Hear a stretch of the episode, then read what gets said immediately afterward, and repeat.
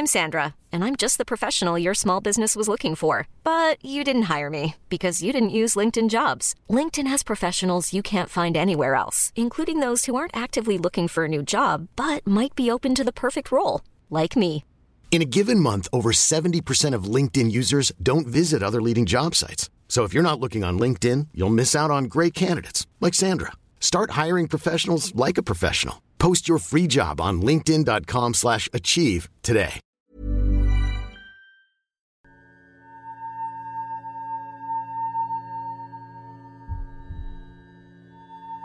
Where is my daughter?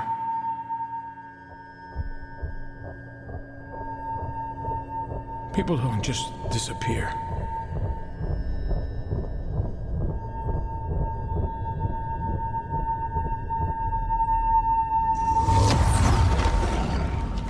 I'm going to give the people what they want sensation, horror, shock. Send them out in the streets to tell their friends how wonderful it is to be scared to death. Like a virus.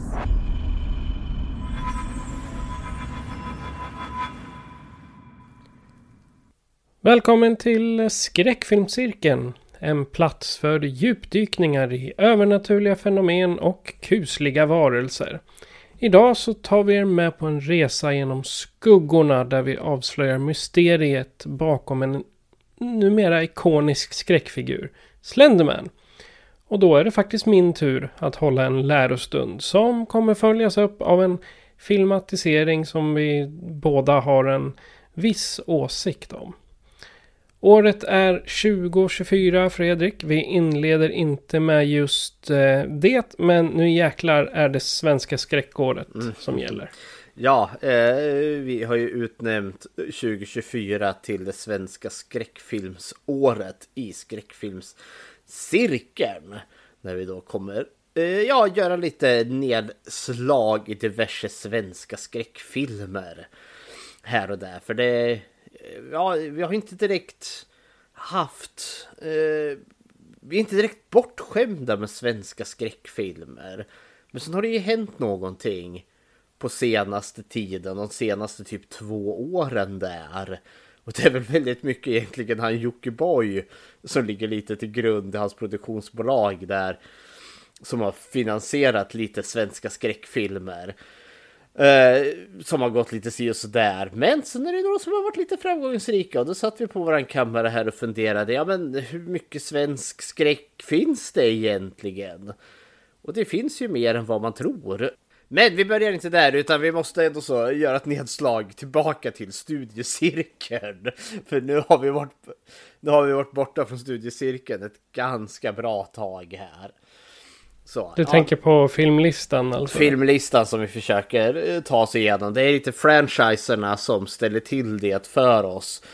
Eh, Vi, vi, för- för Slenderman är ju en gästföreläsning som du höll. Eh, Patrik Ja. på, på ABF här. Och det måste ha varit, ja det är ju före pandemin i alla fall.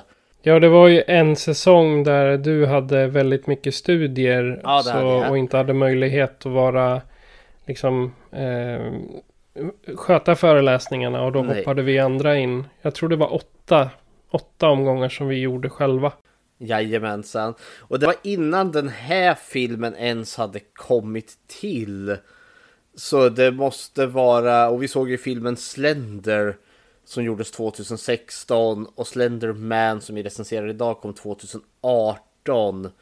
Så all, mellan 2016 och 2017 höll du din föreläsning som du nu ska recapa här sen. Ja, jösses vad, vad gamla vi börjar bli. Ja, det... Sex år sedan. Oj, oj, oj. Ja, kära värld, kära värld. Men eh, det kommer flera överraskningar idag som vi inte behöver spoila än. Men i vanlig ordning tänkte jag vi skulle prata lite om eh, filmupplevelser här under helgerna. Så jag tänkte Fredrik, har du sett något intressant över jul och nyår? Ja men det har jag sett en hel del ändå. Juluppehållet lämnar ju lite tidsfristen där att ja men nu får man äntligen sitta ner och bara jäsa i soffan och glo på någonting gott och jag har haft lite av ett retro-race här. 90-talet dök upp och slog sina tänder i mig. Eh, så jag har suttit här och nostalgat eh, framför gammal 90-tals actionskräck, 90-tals eh, crime, eh, 90-tals seriemördarfilmer. Så det har varit riktigt gött. Jag började med att riva av uh, The Bone Collector. Eh, eller som på svenska heter då I Samlarens spår från 98 där. Med Denzel Washington som någon supersnut eller kriminaltekniker är han väl. Som nu efter en hemsk olycka är typ paralyserad från nacken och neråt. Eh, och har väl beslutat sig för att ja, men han vill inte längre livet. Eh, han, får, han har ideliga krampanfall. Och vid något, det finns alltid risken där att efter något sånt där krampanfall så kan han verkligen bli en grönsak. Bara sitta och dregla och ingenting annat. Och han känner att jag vill inte vara med om det. Så han börjar planera nu sitt, sitt assisterade självmord. Men då parallellt så dyker ju, ja vad heter hon nu? Nu står det still. Angelina Jolie. Ja, Angelina Jolie dyker upp där då som en nybakad snut eh, som snubblar över ett, eh, på en mordplats där då. Eh, och hon har lite kunskap i huvudet eh, eh, och fotograferar liksom den här brottsplatsen. Och då mycket då med hjälp av Denzel Washingtons karaktärs eh, ja, lärobok som han skrev. Vilket gör honom lite intresserad. Så då dras hon in där och han får lite livsgnistan tillbaka. För det visar ju sig att det här är ju skådespelet för någon ryslig seriemördare som är då så, alltså, ja, som en seriemördare som bara finns på film. Som då lämnar kryptiska meddelanden och koder. För, så att de kan komma då liksom till nästa brottsfall. Och liksom, det finns ju hela tiden en tickande klocka lucka där då för liksom han kidnappar ju sina offer och så håller han dem där till någon plats. Eh, ja, och lyckas de inte ta sig dit innan, alltså knäcka hans ledtrådar och ta sig dit innan klockslaget som han har gömt någonstans sina ledtrådar. Då kommer ju offret gå sig en gräsligt öde till mötes. Och så, eh, ja, i slutändan så blir det ju en eh, helvetes sjuhelvetes konfrontation med den här galna mördaren som håller sin maniska, liksom melodramatiska monolog. Och så är det död och djävulskap och i sista sekund så besegrar de det onda och allting blir bra. Oj! Vad det är en härlig film. Är det något som du har sett, The Bone Collector? Ja, flera gånger. Eh, den, är, den har en liten annorlunda ton. Jag skulle säga det, efter den så kommer ju de här seriemördar pussel whodunit filmerna. Jag skulle nog säga att det är Seven som kickar igång. Seven 95 där. Eh, som... Ja, den var väl precis innan då? Ja, nej, eh, Bone Collector är typ 98. och egentligen kanske jag skulle hävda kanske liksom lite på sluttampen av det här. Ska man riktigt 99 till och med faktiskt. Till och med det. Eh, ska man riktigt håndra då så är det väl kanske när lammen tystnar som kickar igång alltihopa själva seriemördarbiten är lite roare. Liksom något försök till mer realistisk ton. Sen kom Seven 95 där och gjorde det här liksom det här groteska brottsplatserna och liksom det här cyniska, mörka, smutsiga. Och sen är det Bone Collector där då som onekligen har den estetiken men som har campiness. För det finns lite fånigt i den som är kul. Mördaren som låter folk bli ätna levandes utav råttor och det är den här katt och råtta-leken. Vi ska hitta något jävla mikroskopiskt fiber som han har mejslat ner något jävla hemligt meddelande på. Liksom, det, det finns inte en rimlig reson att han skulle ha kunnat gjort det här i verkligheten. Men det är så jävla kittlande gött! Ja, den har jag sett. Eh, sen plöjde jag igenom Blade-trilogin med Wesley Snipes här då. Första Blade från, uh, ja den är väl också 96, 97 där någonstans. Eller kanske också 98. Ja, sak samma.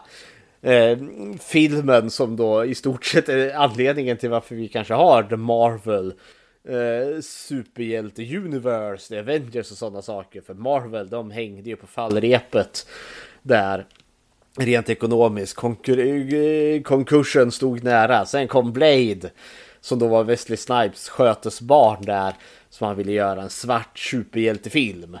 Eh, han hade hela, väldigt länge försökt få Black Panther.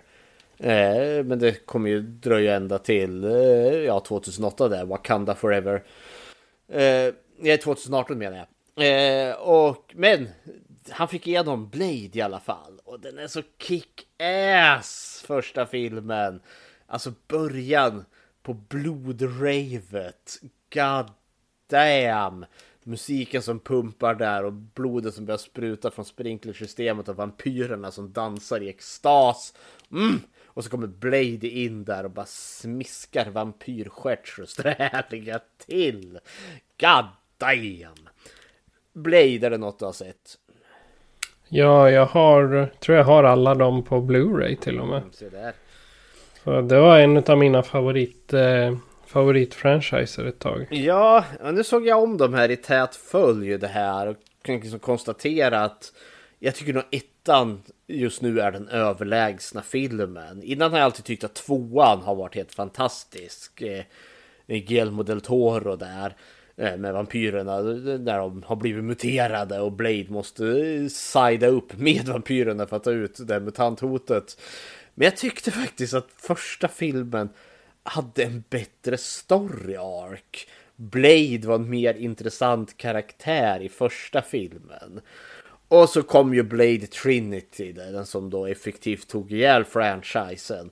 Som jag kom ihåg var en riktigt mögig film. Jag tror jag såg den en gång back in the day så var jättebesviken. För att de hade tonat ner våldet så enormt.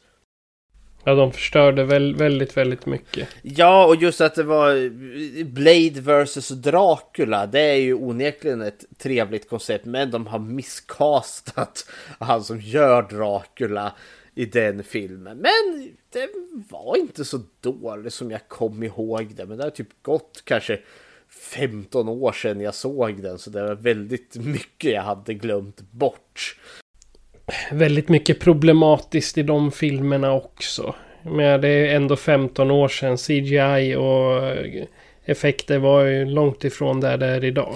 Nej, jag tyckte det var ganska hyggligt ändå. Dracula när han väl i sin monsterform var ganska fräck. Men om jag förstod det rätt så var det ju liksom filminspelningen utav Blade Trinity var ju en riktig jävla shit show. Eftersom att Wesley Snipes var ju skittvär på den här filmen för att han hade inte riktigt eh, den kontrollen över det här. Han, eh, tanken var väl att eh, Ryan Reynolds som introduceras här och hans kvinnliga motpart som jag inte kommer ihåg Eh, som är då eh, The, The Night Stalkers. De skulle ju göra en spin-off film så det var ju en fjärde film planerad. Och Wesley Snipe kände väl liksom att de håller på att ta eh, Blade ifrån honom. Som den franchise som han då kickade igång. Så gjorde att han var ganska trälig på filminspelningen. Men han verkade också liksom haft lite storhetsvansinne för han ville bara tilltalas som Blade. Han ville inte bli tilltalad som eh, Snipes. Eh, och han sa att han ville bara göra sina de här närbildsscenerna. Sen fick hans typ stuntkopia göra allt annat. Annars så satt han typ, typ och bolmade Maja i sin trailer där. Och var, och var liksom allmänt odräglig att ha att göra med tydligen. Ja, han skulle ha samma lön som om han gjorde allting också. Ja, eh, för han är ju liksom the poster boy och sen stämde han dem eh, när filmen väl var gjord på typ 5 miljoner. Men strax därefter så åkte han ju på för skattesmitning och fick ju skaka lite galler. Så jag vet... Han, var det därför han stämde dem för att ha råd med skattesmitningen? Ja, tanken flög upp i mitt huvud där då att han behövde pengarna lite desperat där då. Så ja, det var kanske en liten stökig period i Wesley Snipes karriär. Men Blade Trinity var inte så dålig som jag kom ihåg den, men den är bra jäkla blek i jämförelse med de andra två. Men det var, det är vad jag har sett. Ja, vi började bingea The Big Bang Theory här under julen. Så vi är framme i säsong fem nu. Vi brukar kolla på tre avsnitt per kväll och sånt där. Och den... Eh, skämten funkar fortfarande, ska jag säga på den. Men eh, när det gäller skräck så har jag sett på Prime en film som heter School of the Damned. Och då är det en eh, lärare, jag tror den är från 2019 eller 18. Eh, jag hittar inget, inget års angivelse på den. Det är en lärare som börjar undervisa vid en lite en ny, lite avsides skola och han tycker att eleverna är väldigt väl uppfostrade. Men i början så märker han inte att det är en liten grupp studenter som styr både lärare och elever. Så det är lite mind control och sköter man sig inte, oavsett om man är lärare eller student, då kan man bli skadad. Inte för att de eh, handgripligen ger sig på dig, utan för att det blir typ mind control. Snälla, gör inte illa mig. Och så börjar blöda näsblod. Och vid något tillfälle då får de en... Eh, ja, vad kan han vara? 18-årig kille och spöar skiten ur en 11-åring. Kastar ner den på back i asfalten och sen eh, misshandlar honom.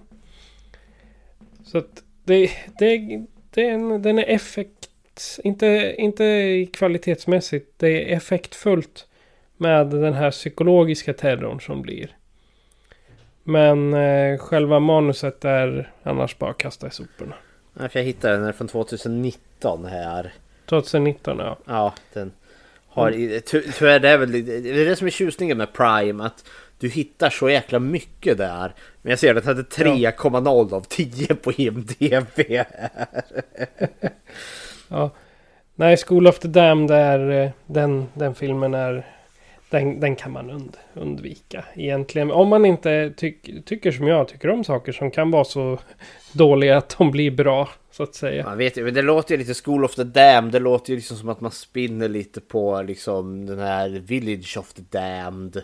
Där också har ja. barn då med ja, med psykiska förmågor som kan liksom kontrollera andra. Så det känns som att School of the Damned känns som någon form av liten soft remake. Eller som spinner lite på den tanken. Det är, alltså det är ju barn som är eh, som har mind control som sköter allt. Så att med ganska stor säkerhet är det antingen en ren stöld eller så är det. Jag, jag tror inte det är samma regissör men det, det är väl lite som de här The 13th Friday-ish. Som man hittar på Prime. Men eh, sen eh, har inte jag tittat på så mycket mer. Eh, jag har eh, lekt med valpar här hemma. Vi har sju stycken eh, hundvalpar fortfarande här hemma. Så. Vi har döpt våra som vi ska bo, bo kvar hos oss till Bonnie. Så heter hon. Så behöver ni en till som heter Clyde sen då? ja, precis. Det vore något. Jag får spara en av hanarna. Döpa honom till Clyde nåväl, nåväl. Men eh, temat för idag då är ju Slenderman. Och jag tänkte innan vi, innan jag hoppar in på själva alltihopa så ska jag fråga dig hur du kom i kontakt med Slenderman från första början. Ja du, Slenderman är för mig ett... Alltså jag var inte med på tåget alls. Eh, jag visste inte ens vad creepypastas var ens en gång. Jag tror det är genom Slenderman som jag ens får höra talas om det. Men alltså jag tror nog i första gången jag ens hörde talas om Slenderman var när jag såg någon playthrough eh, på Youtube över det här spelet Slender The Arrival eller vad den heter som kom där 2006 eller ja, nu kommer jag inte ihåg. Men, 2013. 2013 där, ja. Eh, då, där runt, det vet jag inte ens om det var samma det året, utan det var en sån Play React någon som satt och spelade och skrek skärten av sig när Slenderman dök upp bakom ett hörn där. Eh, det tror jag var första gången jag kanske liksom ens sprang på Slenderman.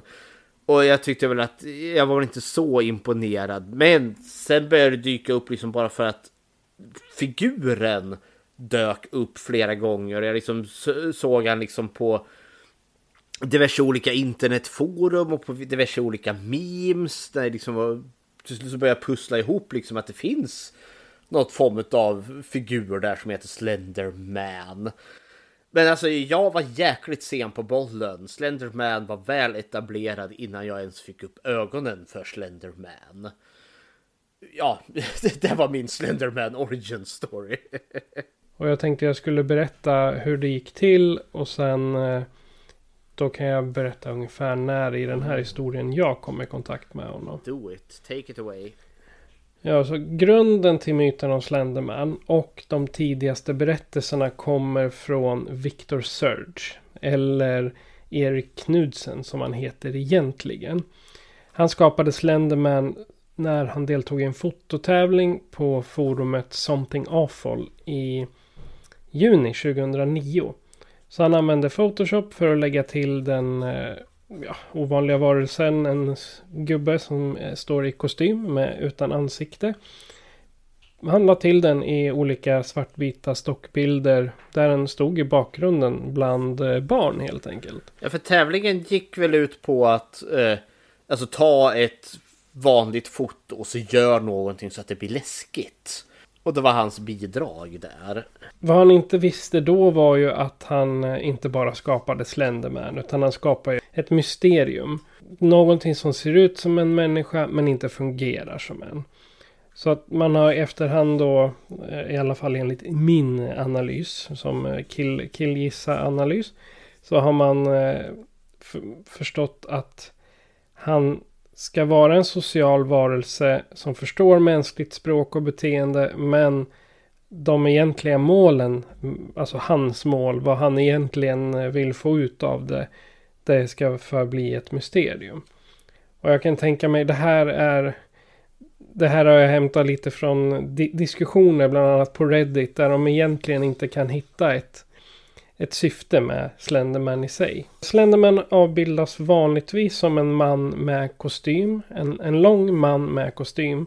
Och eh, man har även spekulerat om att det kan vara någon form av hud som man har gjutit för att det ska se ut som en kostym. Sen om kostymen är i tyg kan det också antyda att han försöker smälta in bland människorna. Å andra sidan då om det är hud så indikerar det en adaptiv varelse som kan utvecklas och anpassas för att smälta in i miljöerna. Och då finns det också idéer om att Slenderman kan vara en utomjording. Så Slenderman avbildades ju till en början inte bara för att vara ondskefull utan också farlig. Historierna berättar ofta att han stakar sina, sina mål, eh, fäster dem vid träd och stjäl organ. Och de lite nyare tolkningarna visar att han förvandlats mer till en passivt aggressiv varelse. Så istället för att aktivt jaga någon så låter han sitt eh, inom citationstecken byte gradvis drivas till att bli galen helt enkelt. Ofta så försvinner han med offret till okända platser. Och Slenderman kan interagera konstigt med elektronisk utrustning. Eh, hans närvaro kan orsaka störningar i ljud och visuella enheter. Elektronik som radio, tv och kameror ska särskilt påverkas. Men det här som sagt, det här är eh, tankar och diskussioner som kommer ur eh, forum. Slenderman är ju till skillnad från den här filmen så finns det också diskussioner om att han är passivt aggressiv. Det vill säga att han helt enkelt driver människorna till Ja, han, han torterar dem mentalt kan man säga. Sen driver dem till eh, galenskap. Och han är ju sällan porträtterad i ett positivt ljus. Slenderman är förstådd som en ondskefull kraft till i stort sett jämt. I många av vandringssägnerna som har skrivits om Slenderman så drar man ofta paralleller till honom med stalking under långa perioder. Han kan följa sina offer i timmar, dagar, månader och i vissa berättelser till och med år. Och Slenderman dyker ofta upp när man minst, vänt, minst väntar sig. Särskilt om man är ensam och känner sig trygg. Men det finns också poddar och forum på nätet som tycker att eh, Slenderman har flera förmågor, inklusive den ökända small walking. Det är alltså en förmåga som låter Slenderman att dyka upp och försvinna lite efter behag. Och när han använder sig av den här small walking då är det nästan som att han teleporterar sig utan att man ser några former av fysiska indikationer. Så att han står på ett gräs fast gräset inte reagerar. Eller om man skulle teleportera sig till snö så blir det inga fotspår. Och en av eh, Slendermans mest framträdande förmågor är att han är snabb som tusan på att dölja sig. Hans mest kända form av kamouflage är som jag nämnde den kostym han har på sig i de flesta utav bilderna. Och en, en teori är ju att han ska se ut som en medlem av en hög eller eh, mäktig klass för att vinna förtroende och från människor i omgivningen. Det finns ett träsnitt från 1600-talet med titeln Der Ritter. Eller eh, ett, det är ett tyskt träsnitt. Eller Ryttaren. Det användes som ett bevis för denna teori. Men senast så visade det sig att det var en fejkad bild. Det, var, det, det existerade inte. ja men det var ju lite det här för att eh, Creepypastas har ju, vill ju gärna ha det här. För Slender vart ju en creepypasta och creepypastas vill ju ja. gärna ha den här fernissen av att det här är sanna berättelser eller en berättelse inspirerad av någonting sant. Ja, vännen, min, min kompis kompis har berättat det här. Ja, men det där träsnittet till exempel, det var ju photoshoppat för att liksom det skulle se ut uh, som liksom, ja men uh, det är en skelettfigur som kommer och hämtar ett barn ur, en familj där. Eh, och då hade man ju då liksom förvrängt den där skelettfiguren så att den vart mycket mer långsmal och sådana saker. Och då fick man ahaha, sitta där 1700-talsbevis på att Slenderman finns, men icke. Sorry. ja. Eh, sen har vi ju eh, Mind Control. Råka ut för Slenderman genom att han styr dig telepatiskt. Va, va, hur han kan vara telepatisk det är oklart. Och mitt googlande ledde inte heller fram till någon särskild orsak. Utan eh, anledningen till att man tror han är telepatisk är för just proxys kan vi ta som exempel den dokumentär som vi ska prata om också längre fram. Där man tror att man behöver göra en ritual för att exempelvis frammana Slenderman. Och han kommer med något gott till dig. Fast du måste ge någonting till honom då. Och ibland så ger du inte... Du ger inte ett objekt utan du ger rätten till din egen kropp. Du ger honom rätt att använda dig för att göra skada på någon annan exempelvis. Men ibland tidigare myter eh, om eh, Slender så tycker man att han har möjlighet att vara en eh, hamnskiftare. Det till utseendet utan mer att han kan härma rösten och tonen hos en person för att liksom lättare kunna dra dem till sig. Och vanligtvis så använder man den. Du kanske ringer till någon eller om du, hamn, om du är i ett säkert område runt en lekpark eller så. Så ser han till att han låter som din mamma, pappa, en kompis och viskar till dig att ja men kom, kom, kom till mig. Kom här i buskarna. Det, nu, nu ska vi, nu ska du och jag leka. Så typ. Sen har man också kunnat, eh, har man kommit upp med idéer om att Slenderman har tentakler. Som eh, sticker ut ur ryggen på honom och fångar in sina offer.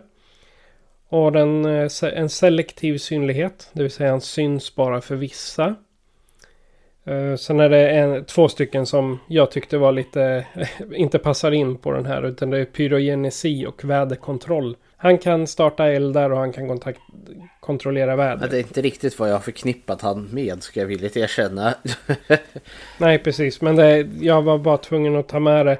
Men sen är ju också, i, i det vill jag argumentera för att pyrogenesi och väderkontrollen, att han kan kontrollera det men inte det fysiska utan det är vad som sätter sig i ditt huvud.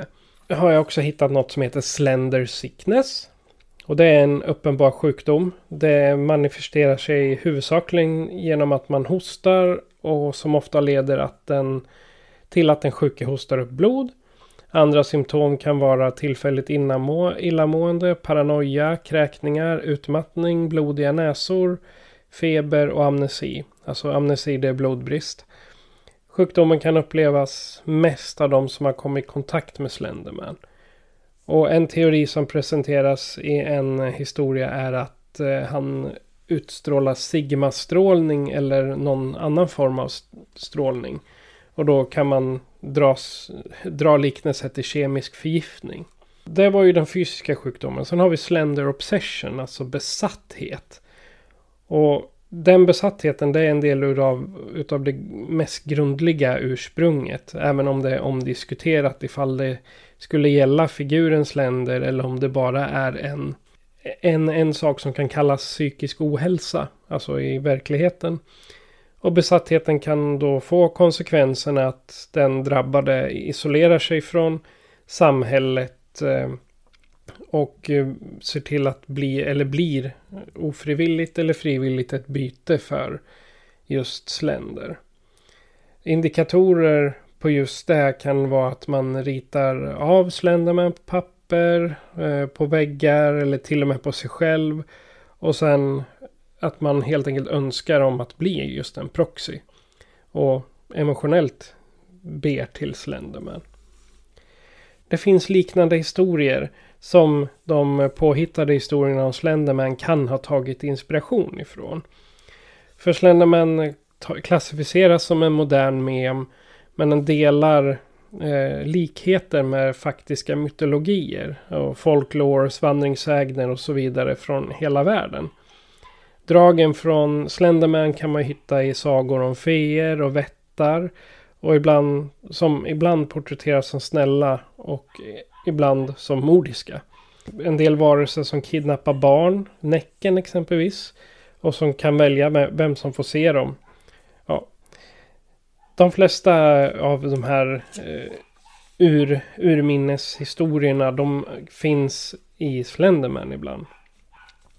Så jag har några, några exempel på karaktärer, inte karaktärer men eh, figurer från världen som kan ha inspirerat till just Slenderman. Och alltså historierna där. På brittiska öarna, där har du Ferdub, eller den svarte mannen. Det är en skotsk legend om ett eh, väsen som skrämmer barn för att hålla dem inomhus på natten. Och sen finns det en, eh, ett annat som är från norra England, The Clutchbone. Och det är ett stort monster med läderliknande hud och ett huvud som liknar en tänd fackla. Och Clutchbone är eh, ett väldigt våldsamt väsen som bland annat kidnappar och bränner barn. I Ryssland så finns det, jag vet inte vad det ryska namnet är. På engelska så kallar den sig för The Corrector eller Rättaren eller eh, det är alltså en lång smal namn, man som straffar syndare, särskilt pojkar och män som fötts utan en far. Och sen har vi ju liknande karaktärer som har kommit till genom lite moderna historier. Vi har Getmannen, Hermun, Pennywise. Och det är alltså figurer som delar liknande teman med Slenderman. Och de karaktärerna har associerats med skräck och förföljelse. Vilket är exakt Slendermans. Jag skulle snarare säga att de karaktär, att Slenderman delar karaktärsdrag av de figurerna som du räknade upp där. För jag tänker Ja, alltså figurer som delar liknande teman med Slenderman. Eh, det går ju att undersöka internationella paralleller. Då blir det tydligt att teman om långa skrämmande varelser som förföljer, förföljer och skrämmer människor. De är närvarande i de flesta kulturer och tidsperioder. Jag kan ju bara se som vårat julavsnitt med Krampus. Han är lång, eh, Nej, inte Kramp, jo. Inte Krampus, det var, det, det, var sista omgången på skräckfilmscirkeln. Det var... För förra året. Det var Terror Train 2. Då tittar vi på Krampus. Ja, på, på studiecirkeln, ja. Då tittar vi på Krampus och han är lång, lång och mm. elak. Och han tar barn framför allt. Det är ju det han riktar in sig på. Exakt. Men Slenderman har ju eh, tagit sig ut ifrån eh, själva skräckberättelserna och även tagit sig in i eh, spel. Och ett exempel är spelet Slender, The Eight Pages från 2012. Och då introducerar man Slenderman genom att man ska samla in åtta, åtta papperssidor. Ut, och samtidigt undvika att bli fångad.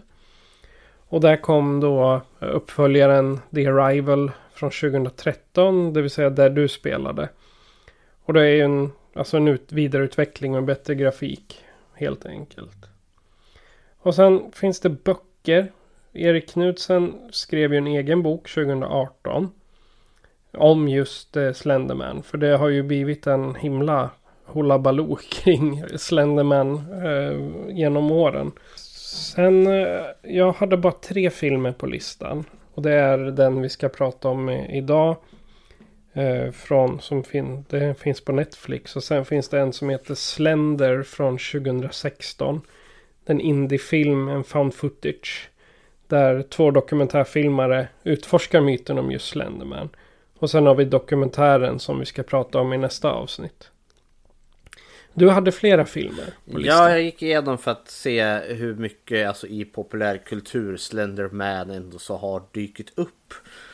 Uh, jag hittade en IMDB-lista och där fanns det kanske nästan 40 50 olika uh, ja, enskilda titlar. Men majoriteten av dem är kortfilmer. Men jag valde ändå så ut dem där vi har då en, antingen en hel tv-serie eller uh, av de som då är långfilmslånga. Och jag tar dem då i kronologisk ordning. Och det börjar då med Youtube-serien Marble eh, Hornets som då gjordes mellan 2009 till 2014 utav han Troy Wagner. Eh, som då, ja det finns nästan 130 episoder varpå jag tror 90 av dem ungefär tillägnade Slender. Eh, för det här är lite som kanske kan bygga på hans origin story. För det var ju han Troy Wagner där. Eh, han spann ju vidare ganska snabbt på eh, Viktors eh, ja, figur där. Det är han som introducerar det här att Slender påverkar eh, ljud och eh, bild. Exempelvis att han liksom kan påverka elektronik. Det kommer från Troy Wagner där. Och den här vart ju omåttligt populära. Eh, så, så där, för den hade 8,1 av 10 på IMDB. Sen... Av hur många röster? Ja, det vet jag inte. Men en hel del ändå. För det var inte så internetpopulärt, tänker jag. Eh, ja. Och jag har varit sjukt nyfiken här nu för att faktiskt se det här. För det är liksom verkligen gjort på den eran då. Eh, vad heter det? Found footage vart populärt. Sen 2013 var ett stort år för Slenderman för då var det många som kom. Det, första långfilmen kom då. Eh, regisserad av Michael Davis. Som var då 5,5 i betyg där. Eh, en annan film med exakt samma namn. Eh, regisserad av A.J. Madows. Madows. Eh, den har däremot 3,3 i betyg. Eh, och sen kommer då Tanja Slendermania som då är en rysk film där då. gjord av Sergej A. Eh, som då har 6,7 i betyg. Eh, och 2013 kom också det här spelet Slender the Arrival. Eh, sen är det då kommer det en miniserie 2015 som då heter Slenderman the Arrival regisserad av Eddie Pochel. Eh, som har då 7,8 av 10. Eh, sen är vi tillbaka i Ryssland igen. För då kommer The Secrets of Slenderman 3. utav han Sergej igen här då. Och då, om jag förstod det rätt så har han gjort flera då. Secrets of Slenderman 1, 2, 3, ända upp till 6. Men jag valde bara de som var långfilmslånga. och Det var bara Secrets of Slenderman 3 som var långfilmslång. Resten var typ ja, 20 minuter eller något sånt där långa. Så det var kortfilmer. Men jag tänker det som, vi, som har varit gemensamt här än så länge då att det, det är liksom indiefilmer alltihopa. Liksom det är glada amatörer med hjälp av sina mobilkameror eller liksom kamerautrustning som liksom gör eh, Eh, ja, found footage-eska filmer. Men 2016 kom då första spelfilmen. Och då är det då gänget de som skapar det här Marble Hornets tv-serien där då som har fått loss lite pengar och lite skådespelartalang. Eh, och då gör då filmen Always Watching. A Marble Hornet Story. Som då har 4,8 vilket jag faktiskt hade sett. Eh, men jag inte kommer ihåg någonting om. Sen kommer vi till din film Patrik. Slender 2016 där. Av Joel Petrey. Filmen som du hade köpt in för att visa oss när du höll din föreläsning. Det är väl... ja, berätta, hur, hur kom du över den här filmen? Jag hittade den på Ebay. Mm. Och tack och lov så var det inte, hade de inte börjat med de här import, fasta importavgifterna på typ 80 spänn ännu. Men jag betalar fasen 220 spänn eller 250 spänn för den. ja, den är inte värd det. Det är som är säkert. Nej. No, no, no. Och du köpte väl till dem också en regionsfri DVD-spelare för att vi skulle kunna se den. Så det var en jävla massa pengar i sjön för den där filmen. ja, nej, men så, spelaren har jag haft mycket nytta av ja, när man köper in andra filmer. Så... Mm. Sen kom ju då dokumentären Beware the Slender Man regisserad av Erin Taylor som kommer bli nästa som vi kommer avhandla här i cirkeln. Som då berör det här verkliga brottsfallet som kommer att knytas till den här fiktiva figuren. Sen kom filmen, biofilmen, den, eh, ja, den första biofilmen då. Eh, för den här eh, Always Watching var väl en direkt till DVD eller direkt till streaming. Men 2018 av Sylvia White. Eh, som då har 3,2 av 10 i betyg. eh, och efter det så har det inte kommit något mer. Men det kom en film som heter Flay 2019. Gjort eh, regisserad av Eric Pam. Eh, som då har 3,2 i betyg av 10 möjliga. Men det är då liksom, ja, långfilmsmässigt med Slenderman ändå. Så Slender har ju gjort en ganska markant inverkan på skräckgenren ända sedan 2009. Och jag tror inte han, Erik Knudsen eller Victor Surge visste riktigt vad, vad det skulle sluta i. Den lilla memen som han gjorde. Eller memen, de bilderna, konsten. Det jag tänker är, som jag tycker är så fascinerande med Slenderman är just att det är en modern folksaga som vi ser utformas här. Jag tänker så när vi gick igenom Skogsrået. Eh, när vi, eh, när vi avhandlade filmen Tale just att konstatera att själva liksom grundidén om den här kvinnan den här, som står styr över skogen. Den idén verkar liksom finnas men sen tar liksom folk vid den och liksom inspireras, man bygger på berättelsen. Vart man befinner sig i Sveriges land så är liksom berättelsen om skogsfrun på lite olika sätt. Jag känner att Slenderman är exakt samma sak. Victor Surge där skapade liksom grunden. Liksom med utseendet, den märkliga avlånga märkliga tingelsen som är nära barn. Och sen har folk bara liksom fyllt i.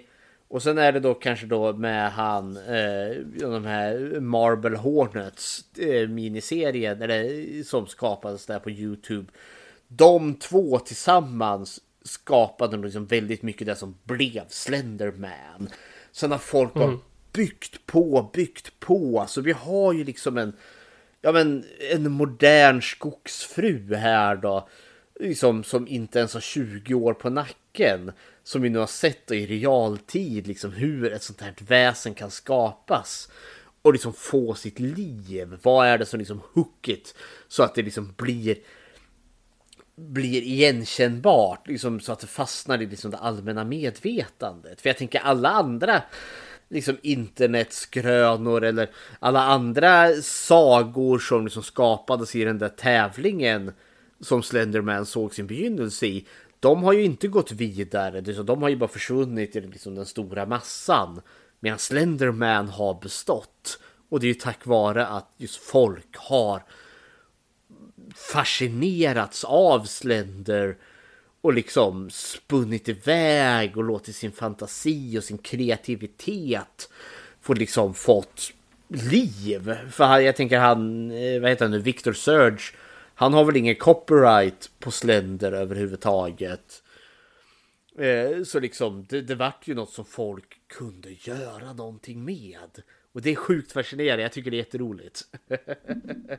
Så det här, det vart nästan som en open, uh, open source-källa uh, till att skriva spökhistorier helt enkelt. I stort sett.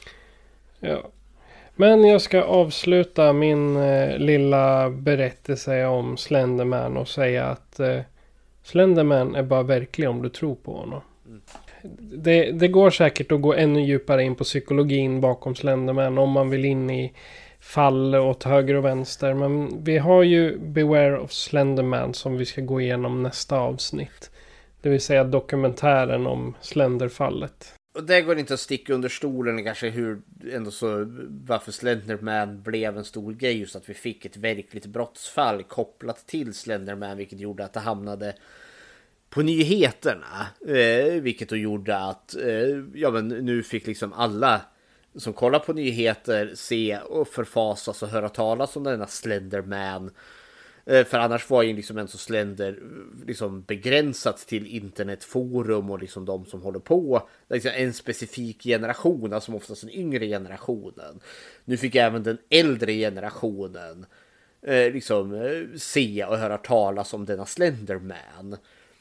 Och då gjorde det liksom att Slenderman också vart liksom ett hushållsnamn, tänker jag det, det, har ju två sidor just eh, det här Slenderman-fallet. Att eh, dels så fick ju eh, omvärlden reda på vem Slenderman är. Eftersom det är klart en flicka har mördat eh, på grund av att hon... Nej, mordförsök. Bli... Det, det, det vart inte ett mord, men det vart mordförsök. Ja, hon försökte mörda bara för att tillbe Slenderman.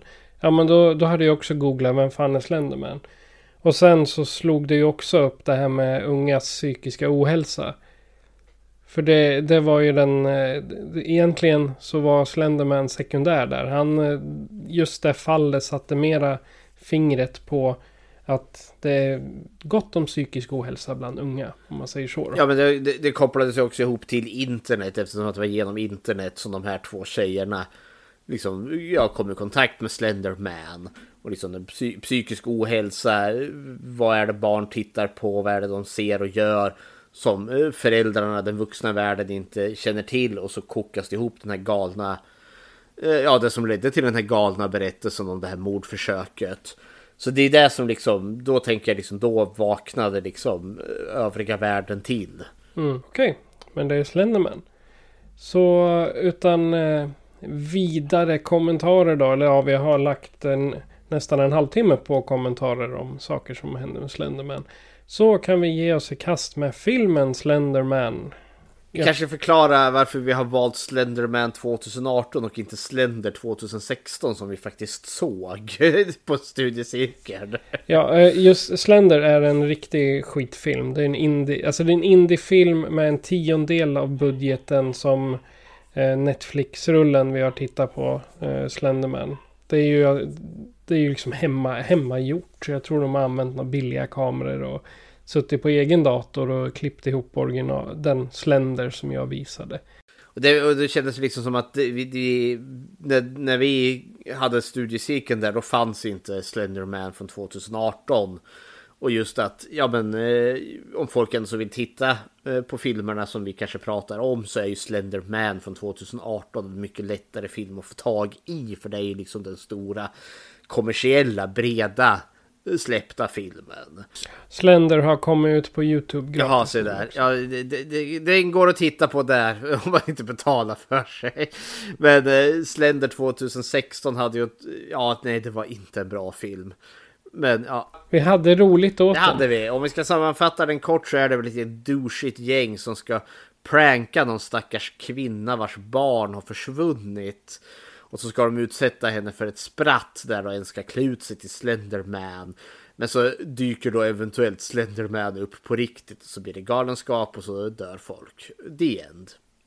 ja, och allting är spelat som en found footage. Men då tar vi och vänder oss till Slenderman från 2018. Och eh, här kommer en trailer. Once you see him, you can't unsee him.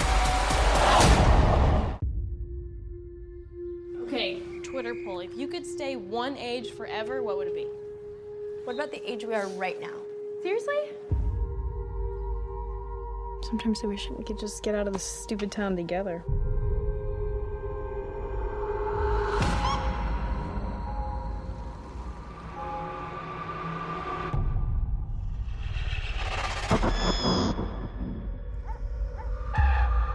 what the cops ask you? They wanted to know if she ever talked about running away. Check this out.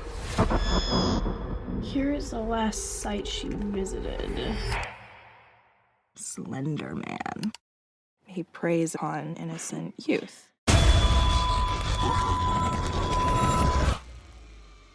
What was that? I think this is how we get Katie back. Those who hear the three bells toll accept his invitation. When you hear the first, you must close your eyes. Katie! Opening your eyes only once you've heard the third.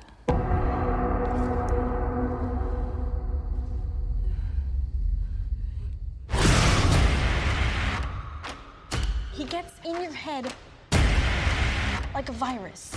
Oh. Some he takes, some he drives mad. Once you see him, you can't unsee him.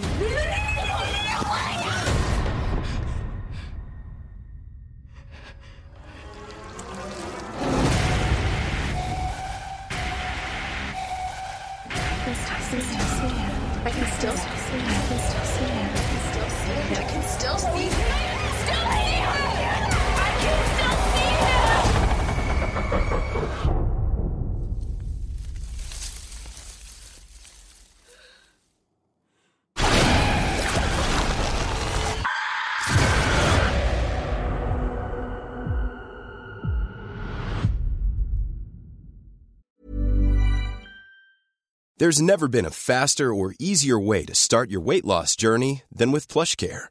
PlushCare accepts most insurance plans and gives you online access to board-certified physicians who can prescribe FDA-approved weight loss medications like Wigovi and Zepbound for those who qualify. Take charge of your health and speak with a board-certified physician about a weight loss plan that's right for you. Get started today at plushcare.com slash weight loss. That's plushcare.com slash weight loss. plushcare.com slash weight loss. Millions of people have lost weight with personalized plans from Noom, like Evan, who can't stand salads and still lost 50 pounds. Salads, generally, for most people, are the easy button, right? For me, that wasn't an option. I never really was a salad guy. That's just not who I am. But Noom worked for me. Get your personalized plan today at Noom.com. Real Noom user compensated to provide their story. In four weeks, the typical Noom user can expect to lose one to two pounds per week. Individual results may vary. I en liten stad i Massachusetts, Massachusetts. I en liten stad i USA utför en grupp vänner en ritual i ett försök att avslöja legenden om Slenderman. När en i gruppen försvinner spårlöst börjar vännerna misstänka att hon i själva verket är Slendermans senaste offer. Det är plotten till Slenderman från 2018. Som vanligt hämtad från SF Anytime med hög kvalitet. Jag ser nu att det är en eh, direktöversättning från eh, IMDBs eh, beskrivning. Slenderman från 2018 den finns på Netflix för den som vill se den innan vi, de lyssnar vidare på oss. Fredrik, har du några inledande tankar om just den här filmen? Ja du, det här är första gången jag ser den in till den här podden faktiskt. Men jag hade hört talats om den här innan och att ja, det inte gick särskilt bra. när den här filmen kom. Eh, och att redan var snack om den här filmen innan den kom just då tack vare det här brottsfallet som skedde.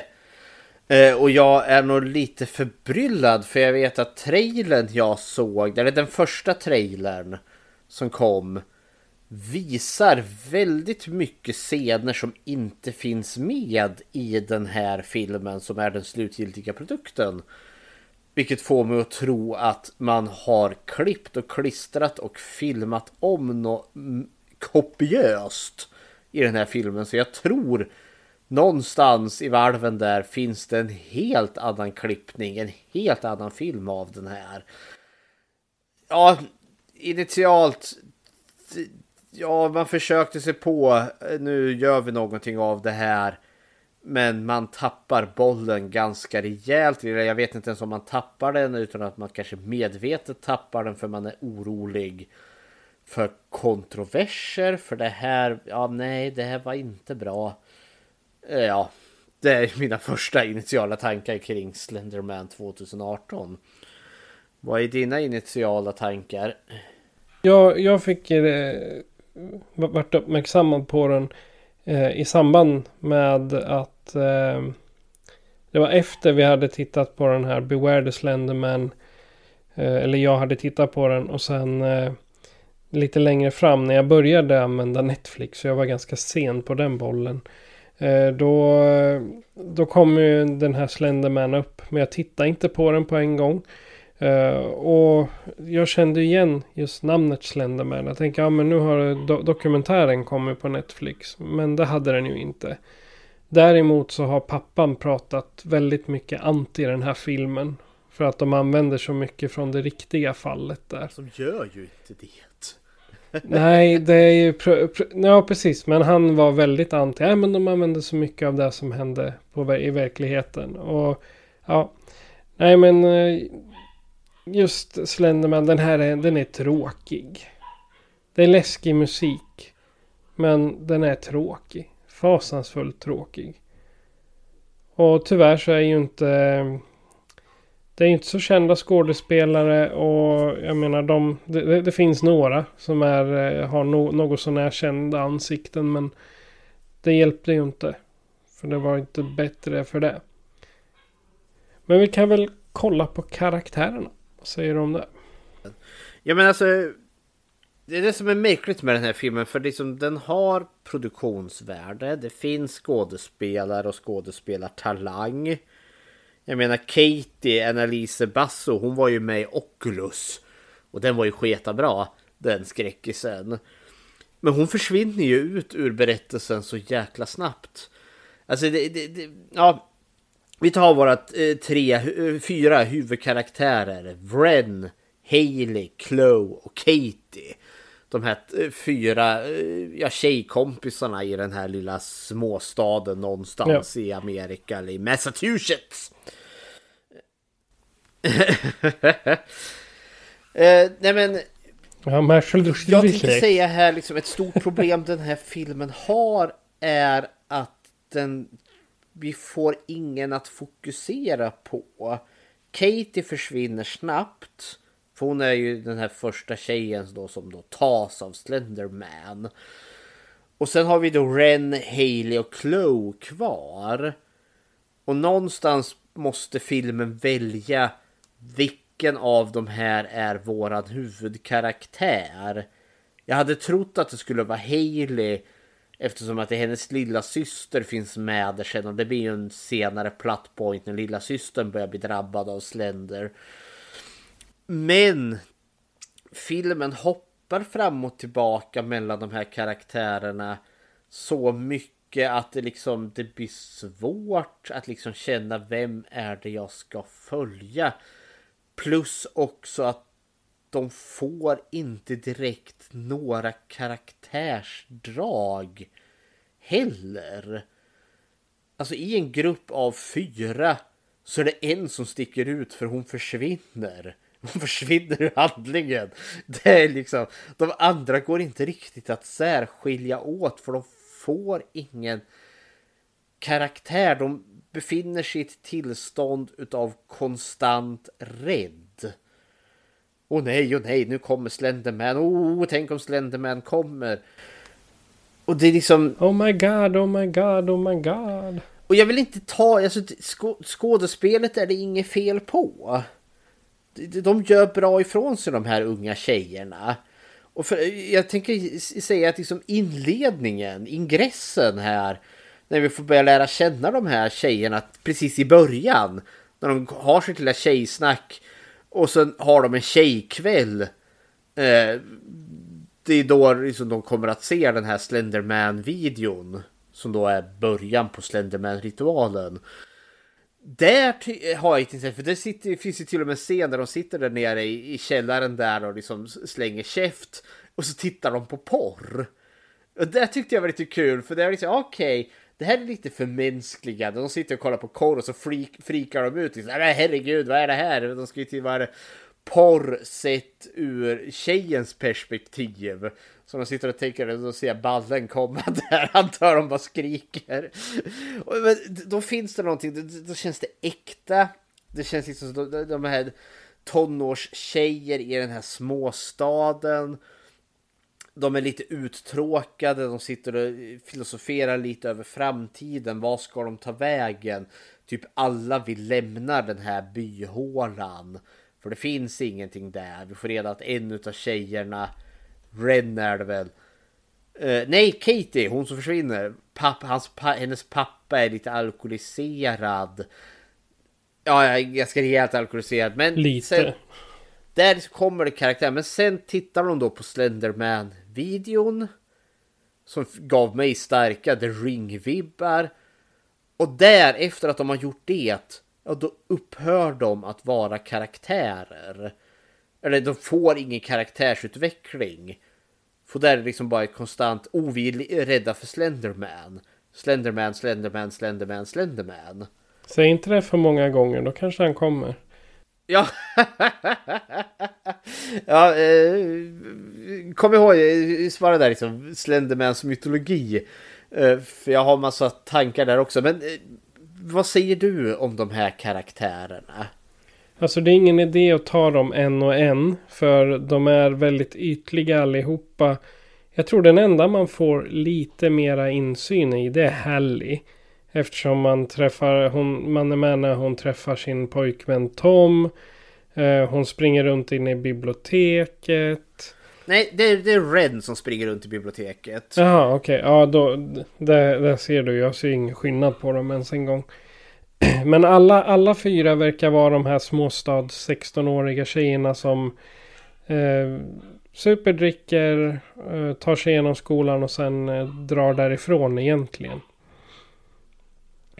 Jag har sett några av dem har ju faktiskt hyfsade titlar som de på sina på sitt utbud. Men eh, det verkar inte som att det har gått så långt ännu.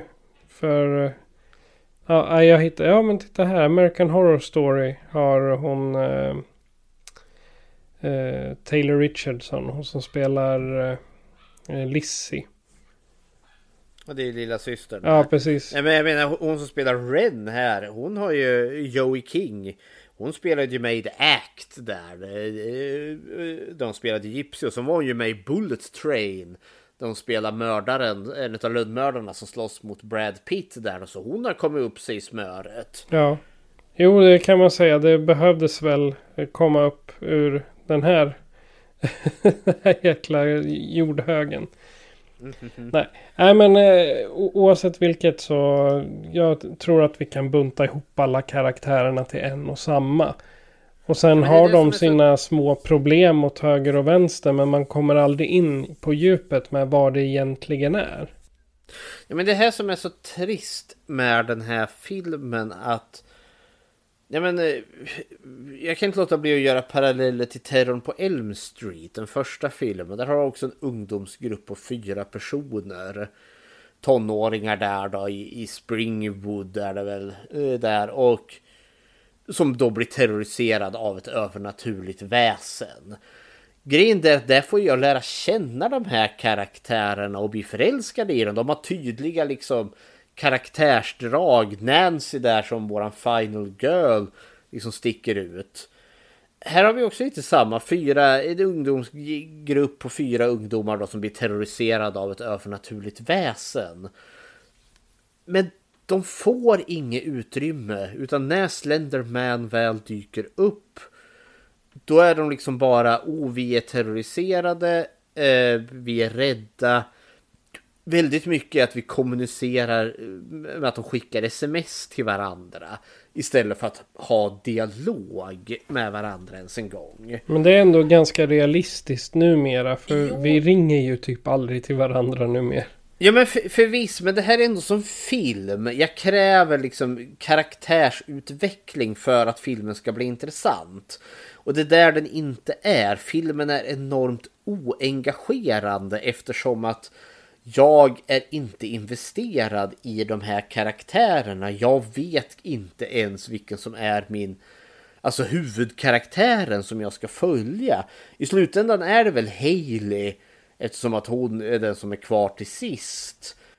Men filmen liksom väljer inte liksom att följa henne så att vi har den här utvecklingen. Och det är det här jag tror är någon form av liksom, ja, produktionsbolaget, producenterna fick lite ont i magen, vart lite nervösa där när föräldrarna till det här verkliga brottsfallet började uttala sig om att de tyckte att det här känns smaklöst att ni gör en film om Slenderman. Och så vart de skitnervösa och började liksom, ja men hitta, göra något annat så att det liksom inte ska finnas tillstymmelse till att man ska kunna dra kopplingen till ja, den verkliga berättelsen.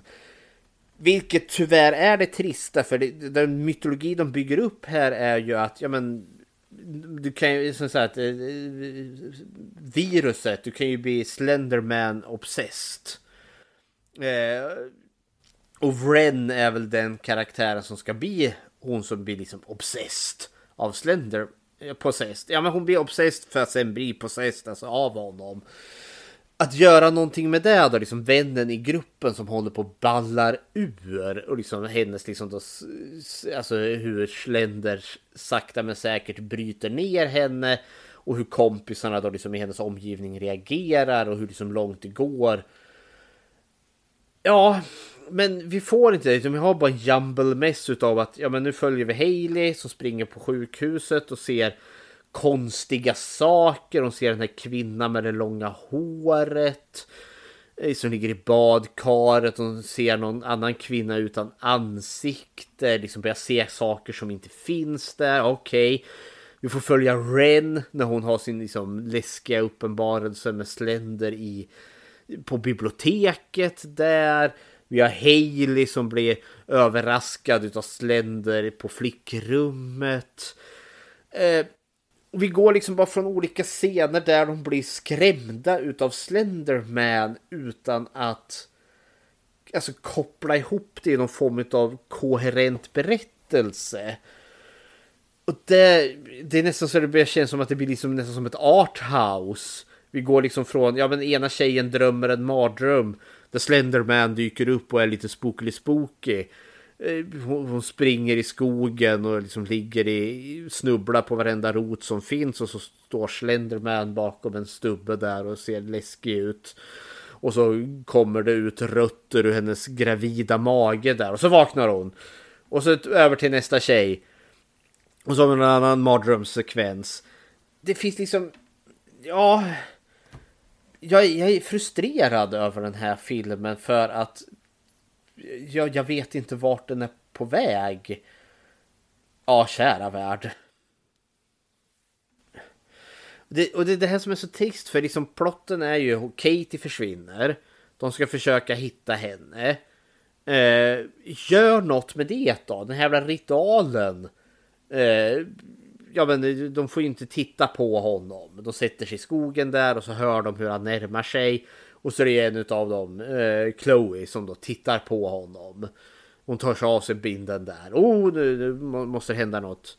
Ja, men du skulle inte titta på honom. Ja, men jag fick panik. Ja, nej men liksom... Och det här liksom, jag känner vi måste redan gå in på hotet här. Vi brukar ta platsen, sen hotet. Alltså, alltså men... både plats, karaktärer. Det är ju Det är egentligen bara det faktiska hotet, det vill säga Slenderman i sig, som gör hela filmen. Ja, men om vi ska ta platsen nu på en gång då, för liksom vi, vi, vi befinner oss i en småstad. I Massachusetts. Ma massa skjuter... Nej, jag kan inte uttala det. Massachusetts. Ja. ja men liksom... Eh, vi, vi går mellan en småstad där vi ändå så liksom har ja, men någon form av Ja men average Joe bor väl här. Vi har våra hus, vi har eh, våra eh, vi har snabbtelefoner, smarttelefoner, vi har våra laptops. Eh, men det är ändå så lite, lite lätt havigt. Men så går vi också parallellt med liksom den här mörka, burriga skogen där Slenderman bor. Eh, och så vi har ju liksom lite, ja men någonting liksom där, liksom någonting, eh, alltså det, skogen möter det moderna livet. Men det är inte flashigt och flådigt så som säg Springwood är. Eh, med, med Potato på Elm Street. Där Nej. liksom vardagslivet är ju liksom någon form av lyx och flärd. För i Springwood det, mår de ju gott. Det här Medans är mer här- liksom ett utsatt område. För det är ingen Nej, jag- av jag dem vet- som är rik direkt. Alltså de är inte Jag inte fattiga s- heller. Men det är inte de här Nej. övre medelklassområdena de är i direkt. Jag, jag skulle inte säga att det är utsatt heller, utan det är liksom bara någonstans mitt emellan. Liksom, Vanliga ja, arbetare. Ja men typ så. Och det är liksom, jag får känslan också att det här liksom, det, det, det är liksom en små... Alltså en litet brukssamhälle. Vad skulle jag jämföra med liksom Flen eller något sånt där. Alltså närmast liksom så en mindre stad. Eh, där liksom, ja vad finns det att göra liksom när eh, skolan har stängt? Jo du kan hänga utanför korvmacken eller något sånt där. Nej, det är Sparreholm Det- du tänker på då. Ja, den liksom, ICA-butiken, det är där liksom, där, det är det enda som finns. Ja, det är där det shit Eh, händer liksom. Ja, för det finns inget annat att göra. Eh, Så det känns som att det är lite settingen och där i skogen där då finns Slenderman. eh, Som då är lite märkligt, alltså för Slenderman är ju ändå så för mig liksom internetmonster. En Slenderman är något som jag förknippar med teknologi. Men han kommer ifrån skogen. Så det, det är väl lite lustigt på det här Eller sättet. kommer han... Eh, ja, i den här adaptionen kommer han ifrån skogen. För om man tar som i Slender i sig, där är han ju bara en demon. Ja, nej men... eh, Alltså i det ju- Slender, filmen Slender, det är, i den här tolkningen så är han ju någonting ifrån skogen. Ja, eh, han är ju, höll väldigt mycket i dunkel. Vi får väl gå in i Slender här nu, alltså själva hotet här. Eh, och här blir det ju en grej då att vi har ju, vi är ju i någon form av skog med liksom ganska, det nästan ser ut som en björkskog av något slag. Alltså det är väl ganska smala träd. Vilket då är en grej då att Slenderman med sina långa armar och sina långa ben. Han, liksom, han kan försvinna i, i, i, i, sko, i, i, i bland alla träd. Så vi vet liksom inte är det, är det en trästam jag ser eller är det liksom armen på Slenderman. Så han, liksom, han blir en del utav eh, buskaget på något vis och vänster. Eh, och det är ju lite effektfullt sådär till en början. Men Slender. Alltså problemet jag har. Ett annat problem jag har med den här filmen och det är ett väldigt stort problem. Det är att filmen lyckas aldrig etablera vilka regler det är som gäller. Eh, återigen koppling till terrorn på Elm Street. För där har vi också liksom ett övernaturligt hot som hotar den här gruppen. Nancy börjar pussla ut vad är, hur är det Freddy fungerar. Och på, genom hennes upptäckter så får vi som publik också upptäcka det här. I den här upplever jag liksom inte att vi får någonting. Vi, vi har den här inledande ritualen med de här tre klockorna som ringer. Och du ska, du ska blunda när första klockan ringer. Du ska inte titta när den andra ringer. Men när den tredje ringer, då får du titta. Och så måste du offra någonting som du älskar till Slender där då. Uh, sen blir Katie tagen. Och sen ska de försöka få tillbaka henne. Och, då eventuellt jag måste offra någonting som jag älskar kanske för att få tillbaka henne. Det blir så otroligt diffust. Jag får inget grepp över hur Slenderman och hur den här förbannelsen, och hur det här viruset funkar. Jag, jag blir inte klok på hotet. Vilket gör bara att liksom varje liksom skräckscen blir liksom bara ett sammelsurium utav konstigheter och läskigheter som händer utan att jag liksom kan börja mejsla ut någonting. Och för min del det... Jag, jag kan ju förstå alltså liksom skräcken i det här. Alltså, han, de är ju förlorade redan från start. När de liksom kontaktar honom ens första gången där. Eh, och det här är liksom bara liksom en lång utdragen process till deras outvi, Out, ut, eh, ja, de klarar sig inte. Alltså de kommer gå under. Så på så sätt är den här jävligt dyster. Och liksom på det sättet. Men det är inte kul att titta på. Och jag, eller jag tycker inte det är kul att titta på. Och jag känner att jag behöver något. Åtminstone så kanske att de tror att Slenderman funkar på det här sättet. Vi hittar en strategi och sen går det åt helvete i alla fall för det var inte så Slenderman fungerade. Det hade funkat mycket bättre, tycker jag. Eh,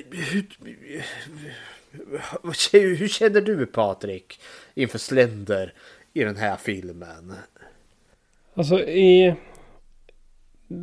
alla Slenderman som Eh, jag har, jag har, nu har inte jag sett alla bokstavligt talat, men jag har sett eh, trailrar för de andra.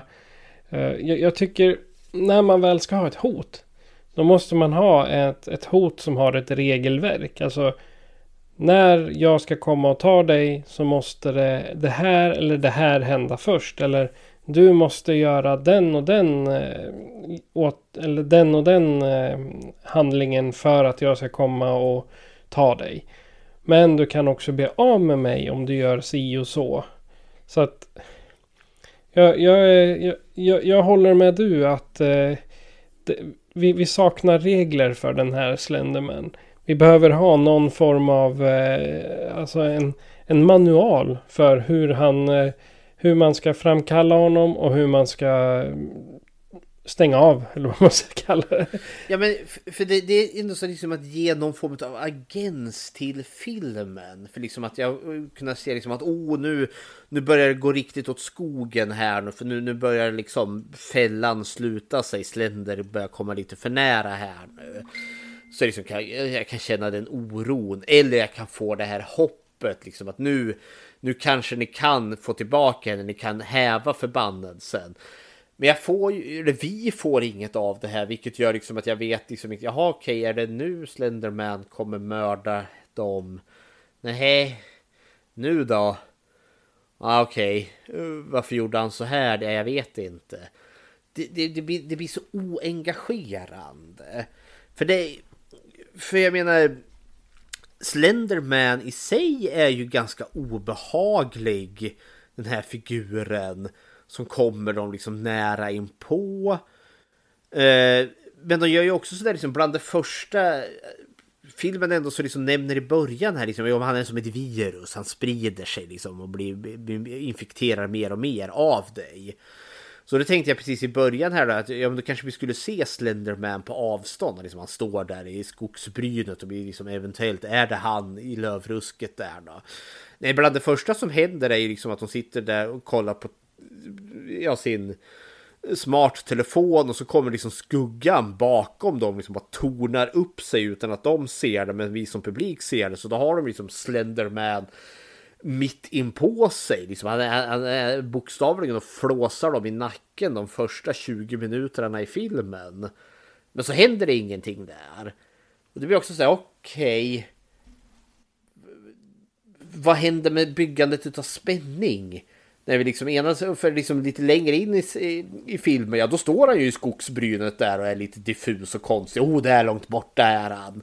Jaha okej, okay. ena stunden är han liksom långt bort i skogsbrynet och eh, gömmer sig bakom ett lövrusk. Andra stunden så är han liksom bokstavligen i nacken och flåsar på en. Det är, dis... det, det är osammanhängande. Ja, det är ju alltså han, han står och flåsar i ja, in till vägen eller han tittar in genom ett fönster någon gång också vet mm. jag. Och sen bara några scener efter så är han right in her face inne på mm. biblioteket där. Ja, han till och med tar ju hennes ansikte där så att hon blir liksom lika blank som han är. Och det är ju jätteläskigt. Och sen, sen kommer hon ut ur det där ungefär som att hon var liksom i någon form av drömscenario där då. Exakt. Och, och det är också där liksom vi har inga mordsekvenser heller. Det är det här som är så förbryllande. För i den här första trailern så känns det ju som att vi har det. Ja, den, eh, den trailer som det bara är eh, som det bara är ljud ja, i dessutom. Ja. Ja, men det, och det är jätteförbryllande för där känns det för där i den trailern, nu ska, nu ska jag prata lite om trailern här. Den inleds ju med att det kommer ut en kvinna, en ung tjej ut ur skogen. Hon ser härjad ut. Det kommer, vi ser två polisbilar komma dit. De, vi förstår det så, de har säkert sökt efter henne för hon har varit borta.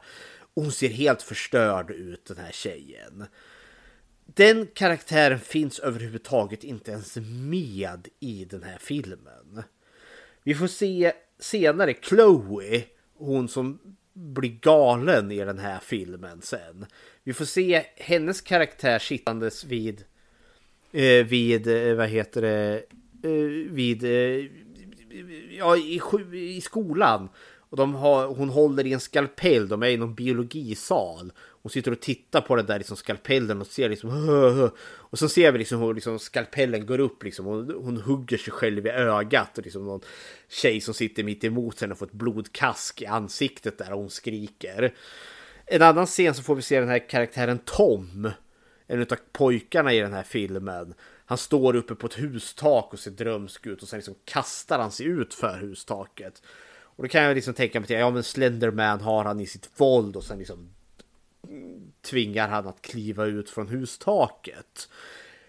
Det känns som att där har vi filmen som de, de kanske inte tordes göra. För jag tänker att Chloe där hugger sig i ögat eh, med skalpellen. För liksom Slenderman får henne att göra det. Tom kliver ut från hustaket för att Slenderman får henne att göra det.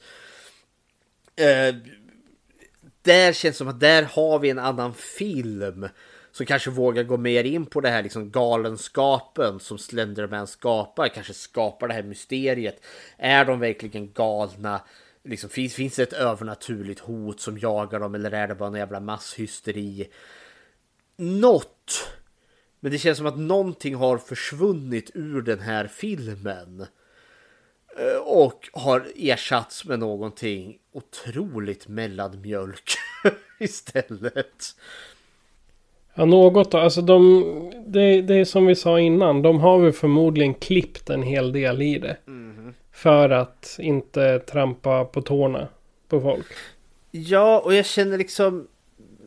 Jag har letat efter de här, för de finns ju bevisligen i trailern. Så jag tänkte, för det, det men i, i min Blu-ray-utgåva, det finns inga så här deleted scenes. Jag har varit ute på YouTube och letat efter deleted scenes. Jag har hittat någon där de har liksom gjort något sån rik, eh, om just han killen som hoppar från hustaket. Eh, där då Slenderman, en lite längre scen, och då Slenderman bokstavligen dyker upp bakom honom där. Och liksom vi förstår verkligen att Slender har han i sitt våld och så ramlar han till sin död. Jag ramlar det... eller hoppar. Eller hoppar. Ja men liksom man förstår liksom att ett mord Slender mördar honom där. Den här filmen introducerar ju ändå så att Slender påverkar folk på olika sätt. Vissa driver han till vansinne. Vissa tar han bara livet av rakt upp och ner. Andra tar han. Det introduceras ganska tidigt i den här filmen. Men jag känner inte att de gör någonting med det heller. Katie tar han bevisligen. För hon försvinner ju i början. Chloe, den här, är det henne han driver till vansinne? För det var ju hon som fick skalpellen i ögat i trailern. Ja, hon, som blir ju... alltså, Hon blir ju...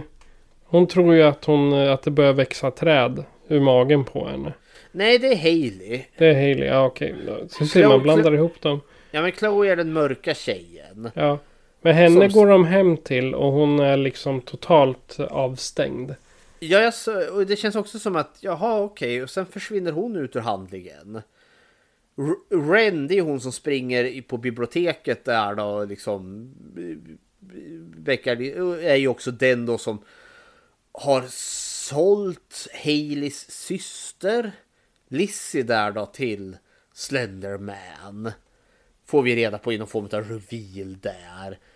Eh, som också känns, oh nu, nu händer det någonting, det här borde man kanske göra någonting med. Men det gör man inte. Ungefär som att, ja men Vren då kanske hade liksom i något försök att kanske blidka Slenderman försöker offra Lizzie. Det hade varit kul, då hade man kunnat gjort någonting med. Oh, Slenderman är efter mig, ja, vad, vad kan jag göra? Jag kanske liksom, jag, jag offrar någon annan. Men det, är liksom, det introduceras och ignoreras lika snabbt. Likaså slutet. Hailey offrar sig till Slenderman. Man måste offra något man älskar som jag antar att hon gör. För att rädda sin syster. Men det är också en här konstig scen för hon möter ju Slenderman där mitt ute i skogen. Och så säger hon Take me. Och då kommer han ju efter det och då springer hon. Så liksom vi får en jaktscen. Okej. Och sen får han ju fatt henne och liksom fusar samman henne med ett träd där då. Varför inte låta henne få en hjältedöd där hon faktiskt offrar sig till Slenderman? Nej, det är märkligt det här. Oj.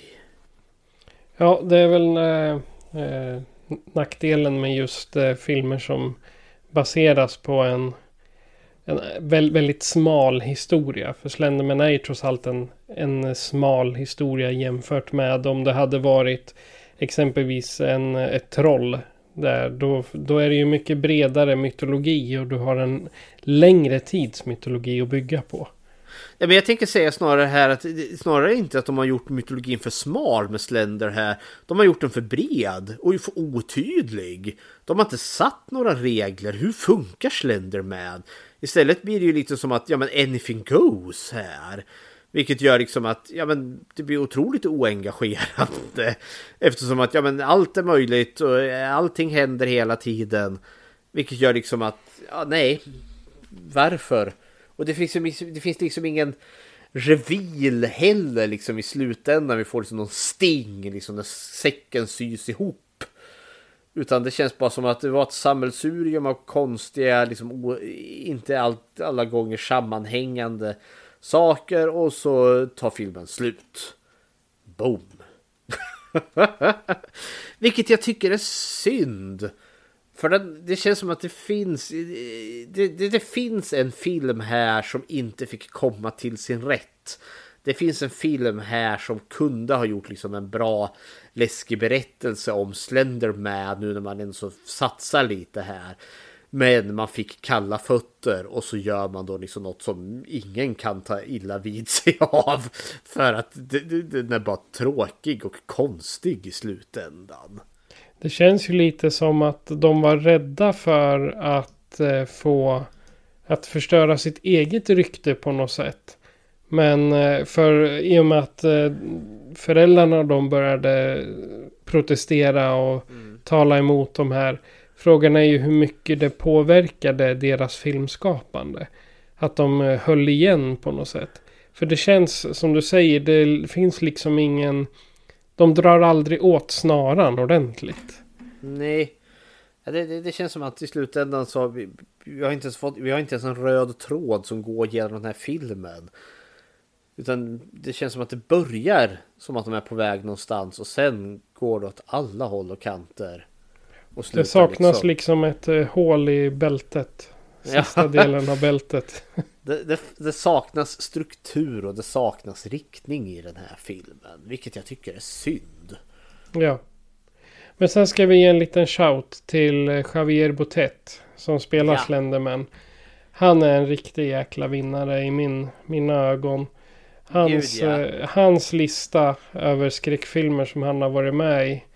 Uh, han har varit med i alla fyra räck. Mm. Eh, han är med i... eh, nu ska vi se, det jag hittar den här uppe. Han är i Mama. Han Ja. är med i Pans labyrint som den här otäcka mannen. Han är ju han är ju med i Crimsons Peak där då, som spöket där. Mm. Han, han The har Horror ju... Network. Ja, ja men han är, liksom, Revenant. verk- han är ju verkligen som gjord för att spela Slenderman i och med att han har ju den här genetiska defekten som gör att han har liksom de här jättelånga armarna och benen och han är liksom double jointed så han kan ju liksom få han kan, han kan ju vrida sina fingrar på ett sätt som du och jag inte kan. Nej, och Så så, är han är ju- typ två och en halv meter lång också. Han är ju det. Så liksom, han är ju liksom perfekt. Och det är också så coolt liksom att ja, men de har faktiskt en, en livslevande Slenderman. Sen har de ju förstärkt den med massa CGI, typ alla tentaklerna han har där. Ja. Så, åh kära värld. Okej. eh, s- har du några slut, Ja, men- slutkommentarer på den här innan vi tackar Slenderman för sig och ställer in den i hyllan och inte tittar på den förrän om tio år igen? Ja men Slenderman då 2000 slutord och betyg här. Alltså det det är tyvärr en tråkig film, men också lite fascinerande för det känns som att, som sagt, vi har den första trailern där som skvallrar om något helt annan typ av film. Så det känns som att ja, men här har studion och producenterna gått in och klippt och klistrat. Vilket tyvärr i slutändan har gett en väldigt oengagerande och väldigt strukturlös film. Eh, som då tyvärr gör filmen väldigt oengagerande och väldigt ja, men trist rätt och slätt. Vilket är synd för jag känner att skådespelarna här Ja, men de gör gott ifrån sig men blir hämmade utav slutprodukten.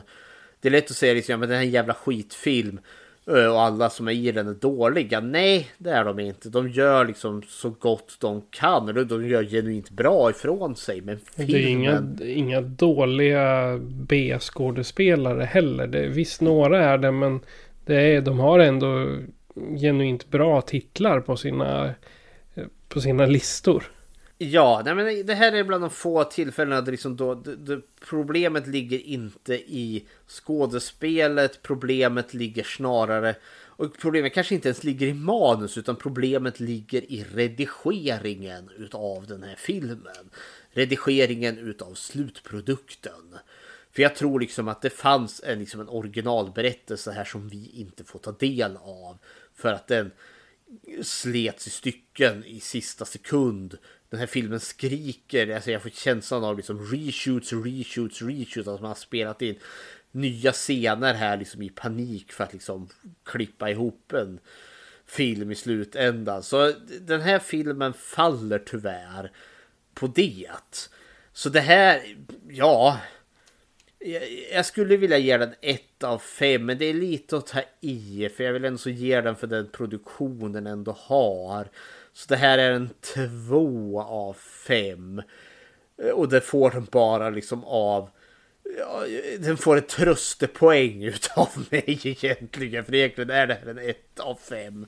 Men två av fem, för jag tror i grund och botten att det finns en bättre film här. Men som bolaget i rädsla för ja, dålig publicitet eh, tog, drog det säkra kortet och gjorde en ack så medioker film.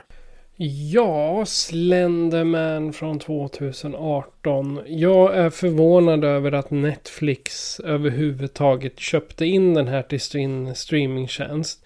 För är det något som är eh, PK eller woke eller vad man ska kalla det så är det ju Netflix. De gillar inte att ha personer eh, stämma dem. De tycker inte om att ha bråk med allmänheten. För de ska ju trots allt tjäna pengar på det de gör. Men just hela, hela filmen, den känns som att man har eh, skrivit en bok, suddat ut ett ord där och där och där och sen inte ersatt det. För det saknas någonting i varje skräckscen. Det är Det, skulle behöva vara en eh, första mellanakt, tredje akt och eh, stora finalen. Det skulle liksom behöva ha de här akt, akterna, vilket det inte kommer för allting flyter ihop. Så vad vi kan tycka är den första akten. Det blir ju helt plötsligt att den hoppar ner till tredje för just den karaktären. Det här att man inte ser hela serien ur någon form av eh, hjälte. För det, jag, jag tror alla andra filmer har jag sett att det finns Palle Kuling som är liksom den mest centrala karaktären i hela filmen.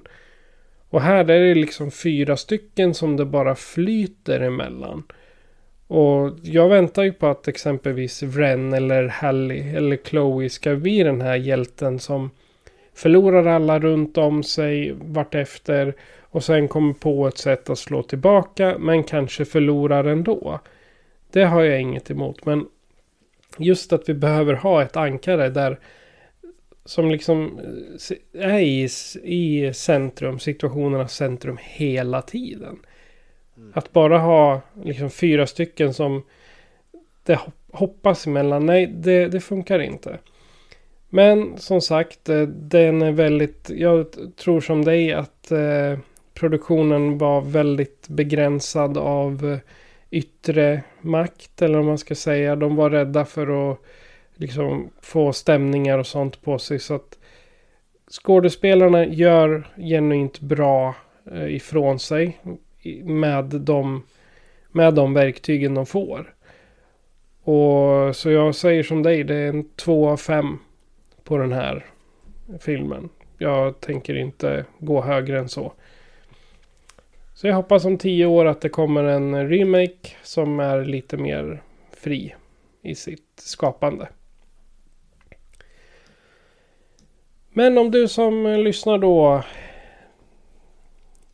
Och nu har vi premiär för eh, den nya kontaktslingan.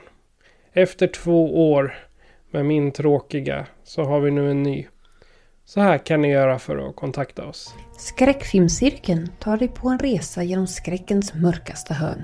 Besök vår hemsida skräckfilmscirkeln.com för mer information om hur du kan kontakta och stödja oss.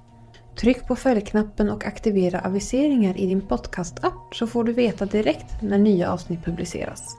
Glöm inte att lämna betyg när du ändå är inne i appen. Dela podcasten med dina vänner och sprid skräcken vidare. Om du vill diskutera filmerna i avsnitten kan du gå med i vår officiella Facebookgrupp Skräckfilmscirkeln Eftersnack. Skräckfilmscirkeln är en produktion av FPN Productions. Tack för att just du lyssnar.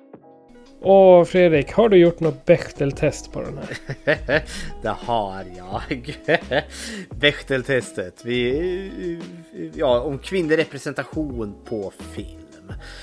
Eh, och vi för ju tesen att skräckfilm faktiskt är den som klarar det bäst. Även om skräckfilm med all rätt också kan eh, kritiseras för att ha en väldigt ryslig kvinnosyn. Frågorna är ju tre. Fråga nummer ett. Finns det två eller fler namngivna kvinnliga karaktärer? Ja, det gör det. Vi har ju Ren, vi har Hallie, vi har Chloe och vi har Katie. Vi har också lilla syster Lizzie. Fråga nummer två. Möter de någonsin varandra? Ja, det gör de. Redan i filmens början där får vi introduceras till ja, hela ungdomsgänget där då när de är i skolan. Fråga nummer tre. När de möter varandra pratar då, då om någonting annat än män. Och den var lite lurigare för det var mycket pojkvänssnack i den här. Eh, men, och det hörde vi redan i trailern. Att eh, bland de första konversationerna de har så lägger de ut en sån hypotetisk. Ja, om du fick stanna i tiden. Vilken ålder skulle du vilja vara i då? Och så liksom pratar de om liksom i vilken ålder som skulle vara liksom den eh, optimala att liksom leva i för evigt i. Så ja, trots alla sina brister och fel så klarar faktiskt Slenderman från 2018 Bechteltestet.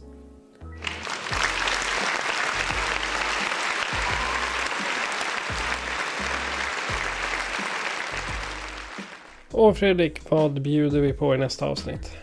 Det har vi redan egentligen avslöjat här under eh, ja, när vi har pratat här. Men vi, vi är inte klara med Slenderman ännu. Den här filmen var ju lite av en dud. Eh, så vi går in på dokumentären som finns på HBO Max. Och det är ju då om det här verkliga brottsfallet. Och den heter ju då Beware the Slenderman från 2016.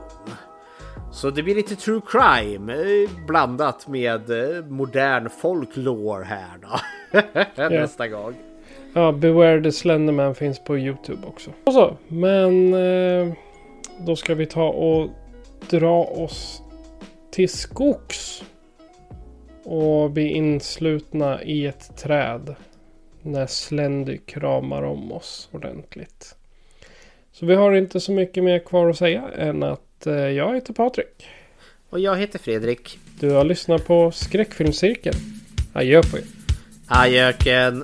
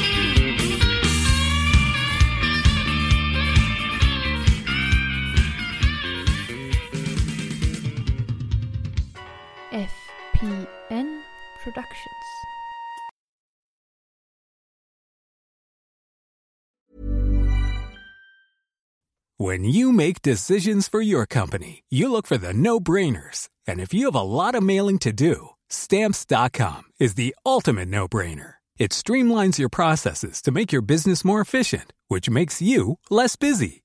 Mail checks, invoices, legal documents, and everything you need to keep your business running with stamps.com. Seamlessly connect with every major marketplace and shopping cart. Schedule package pickups and see your cheapest and fastest shipping options from different carriers with rates up to 89% off USPS and UPS rates. And with the stamps.com mobile app, you can take care of mailing and shipping wherever you are. Make the same no-brainer decision as over 1 million other businesses with stamps.com. Sign up with code program for a 4-week trial plus free postage and a free digital scale. No long-term commitments or contracts. That's stamps.com. Code program.